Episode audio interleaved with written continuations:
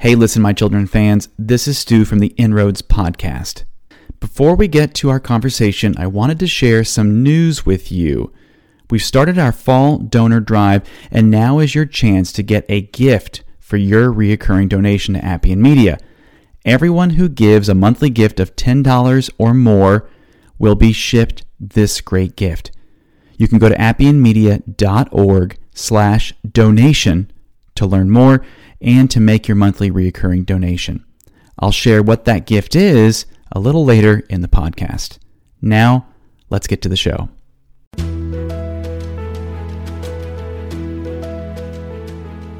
Hi there, my name is Justin Dobbs, and this is Listen My Children. I'm a husband, I'm a dad, and I'm learning to do what a lot of you are doing one of the most difficult but most important things I'll ever do bring up my children to follow the Father. Over the next five episodes, we're going to keep walking through the first five chapters of Proverbs you, me, and our kids.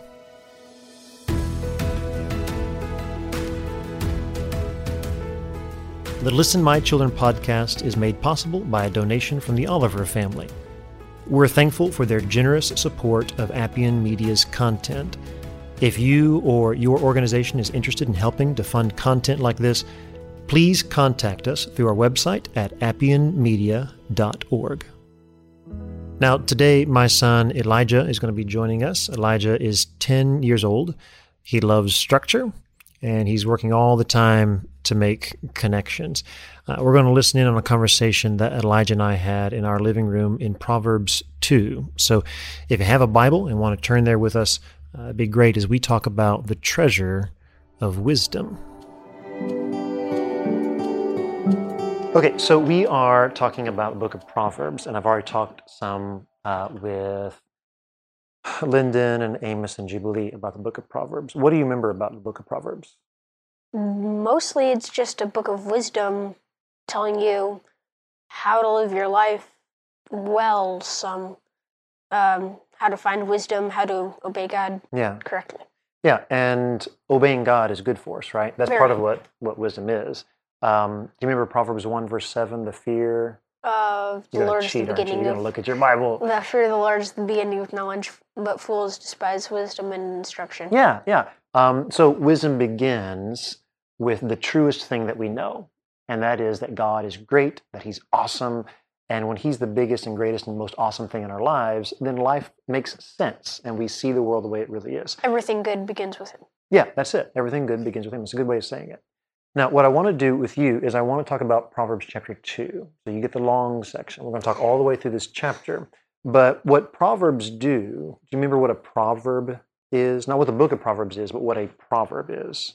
No, I don't. Yeah, it, it's when you take two things and you lay them down beside each I other. I thought that was a parable.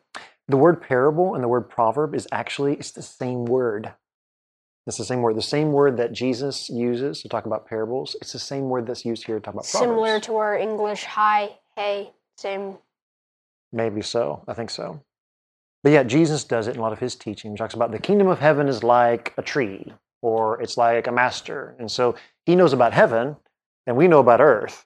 And so Jesus is able to talk about heaven and talk about earth so that we understand from earth the things about heaven. So he takes two things and lays them side by side. And Proverbs does that. Now, in Proverbs chapter 2, he's going to compare wisdom with treasure. So there are a few things here I want you to see about wisdom, about the fear of the Lord. Okay, you ready? Let's get in there. So I want you to look at Proverbs 2, and can you read verses 1 through 5? Gotcha. My son, if you receive my words and treasure up my commandments with you, making your ear attentive to wisdom and inclining your heart to understanding, yes, if you call out for insight and raise your voice for understanding, if you seek it like silver and search for its hidden treasures, then you will understand the fear of the Lord and find the knowledge of God. Great, perfect. So wisdom is a treasure. Now, um, when you're walking around outside and you're just going on your way, do you look down and like, oh, there's a gold nugget, and just put that in your pocket, and like, oh, there's some rubies, and you put those in your pocket, and you If just only. Yeah. Uh, what does it take to get treasure? You have to search for it, and dig for it, mine for it, And you sweat and get dirty and hard work and sweat, blood, and tears. Yes, yeah. It, it's wisdom is a treasure that's found through hard work. It's hard work to get wise. Now, the treasure that we get, the wisdom that is the treasure that we're looking for, what is it in verse 5? Look for it in verse 5. Then you will understand the fear of the Lord and find the knowledge of God. Wisdom, the wisdom, the treasure that we find, the treasure that's going to be your lifelong pursuit, son, is a growing understanding of how great and awesome God is. And, and the more you know about how awesome He is, the better your life will be. So that's the first thing is wisdom is a treasure and, and, and knowing how awesome God is is that treasure. It takes hard work to find it, but you got to work hard to get it. But here's the second thing. I'm going to look at verse 6, okay? Okay. For the Lord gives wisdom. From his mouth come knowledge and understanding. He stores up sound wisdom for the upright.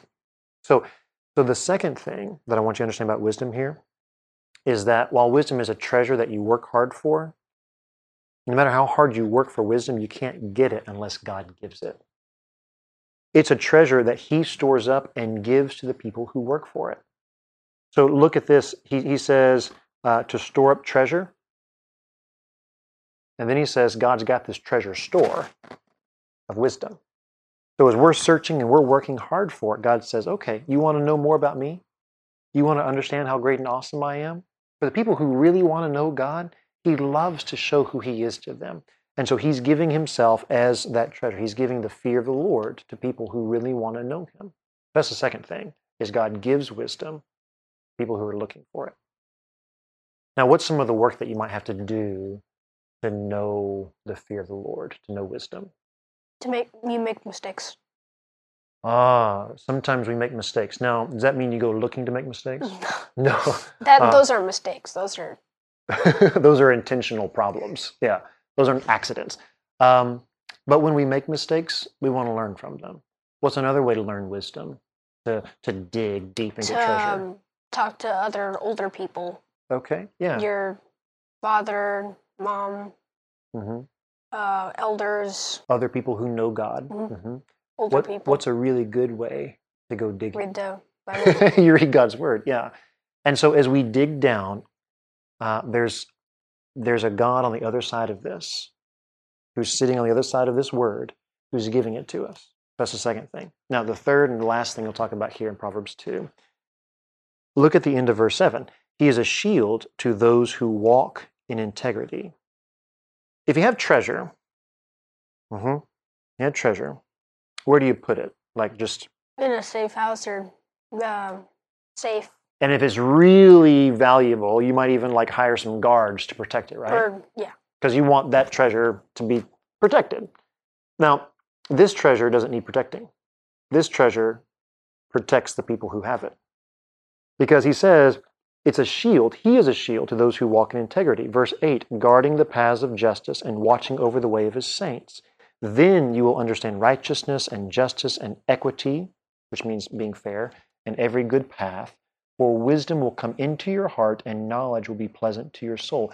When you store up wisdom in your heart, it sort of acts like a treasure that protects the person who owns it. This is no ordinary treasure. It's no ordinary treasure. It's a really valuable treasure. Now, one of the, the most mm, dangerous things it will protect you and me from. Look at verse 16. So you will be delivered from the forbidden woman, from the adulteress with her smooth words, who forsakes the companion of her youth and forgets the covenant of her God. For her house sinks down to death, and her paths to the departed. None who go to her come back, nor do they regain the paths of life. So, one of the most dangerous things that the treasure of wisdom will protect us from is from things and people who look really attractive, who look really good and really nice, and they say, Come with me, and I'll give you all this pleasure. And wisdom helps us to see through that and go, Whoa, that's, that's a trap. That's deadly. Because where does her house sink down to? Mm, Sheol. Sheol. Now, where's Sheol? What's Sheol? Uh, basically hell. Yeah, it's, it's where the dead are. In other words, you go after her, you're gonna die. Not a good plan. And but wisdom, when you have it, it helps you to see those problems and to stay away from them. And it's not just like bad women, but anything in life that you think, oh, that'd be really nice to have, I'm going to disobey God in order to get there. Usually there's another way. If it's if it's an okay thing. A lot of things that we want, God wants us to have. And Proverbs helps us to see the wise wants, the things that are good to have and the right ways to get there. So, treasure. Work hard to get it. Trust God to give it. And then let it protect you from the things that are not good for you. Sound good? Yep. How about we pray about that real quick? Definitely. Father, thank you for this time in your word to learn about the treasure of knowing you and fearing you, of treating you like the great and awesome one that you are. God, we love you, and we know that you love us. We know that you want to give us wisdom to teach us the right way to go. Now, please be with Elijah and protect him in the way that you want him to walk. Protect him in his life. And Father, please protect all of us who look for your wisdom. Guide us and keep us away from evil that would uh, tear us apart and destroy us. Father, there are things in this world that look good, but you give us insight to see through these things and to see the right way to go. Thank you for your wisdom. Thank you for Jesus, who saves us from our sins and keeps us from the evil one. It's in his name we pray. Amen. So thanks for joining me and Elijah for that conversation in Proverbs 2. Wisdom is a treasure, and God loves to give wisdom to those who are working for it. It's the treasure of knowing how great and awesome He is. So maybe that's something you can talk about with your family is where uh, where has God helped them in their lives? Where have you found that God has given you wisdom? Uh, maybe you could ask your family members about that and have a conversation about that. And and as parents, um, there are a, a, few things about this conversation I'd like to to walk through with you. Some things that maybe we can learn together. Uh, the first of, of which is this: um, is you'll notice Elijah and I are building on past conversations. Uh, we've memorized scripture together as a family. Uh, we used to do that in our evening Bible studies. Uh, we would make memorizing a passage uh, just a part of our regular Bible reading, and so it would be.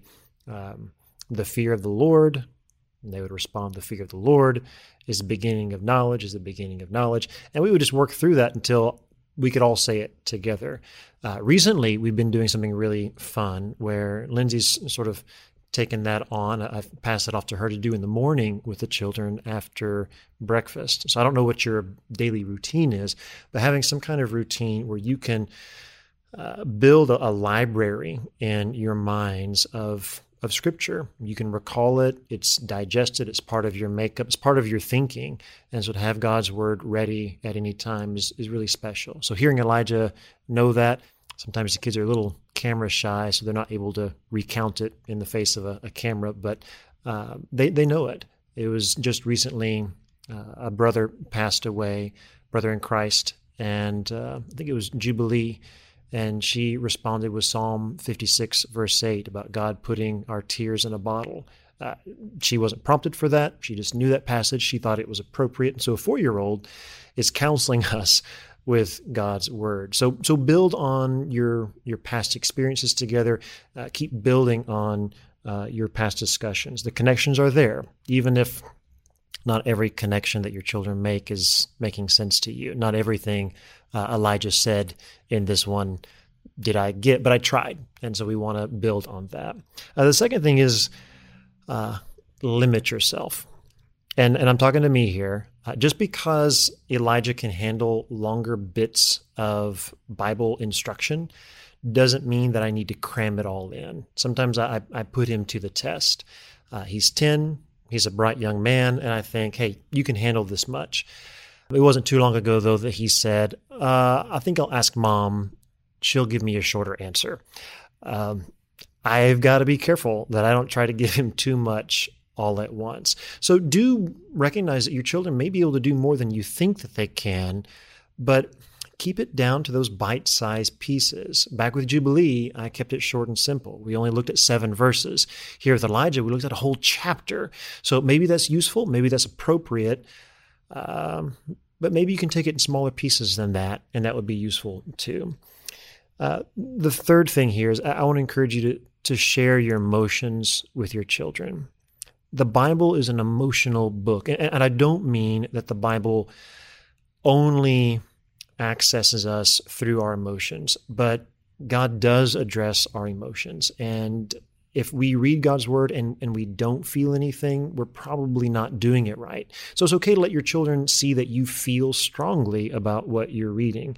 Uh, I wasn't planning on getting emotional in my conversation with Elijah, the conversation that you and I just listened in on, but I did because as I was teaching him, I was thinking about the things that I was teaching. I need it too. And your children are going to latch onto the things that they see you feel strongly about. They want to feel strongly about those things too. They think those are the things that are right to feel strongly about. So let your children feel with you. And then lastly, have fun with it. Uh, Elijah and I joke around a lot, and sometimes I have to pull him back from joking around too much. Um, my wife would probably say that I push him to joke around more than I should. But you can be reverent uh, toward God and enjoy worshiping God as a family together at the same time. So enjoy your time as a family serving God. A family that's serving God together is a joyful family. So let me encourage you to to enjoy this time as you're reading God's word together. Your kids will learn to expect an enjoyable conversation in the Bible if they know that you enjoy it. Otherwise, it can become sort of a routine that they they dread. Make it a happy time. Now, next time, we're going to be having a discussion with Elijah and Lyndon together. Uh, if it's just one on one, that's a, a, certain way that you can tailor a conversation. But next time, we'll be looking at how to have a conversation with multiple children at different levels all at the same time.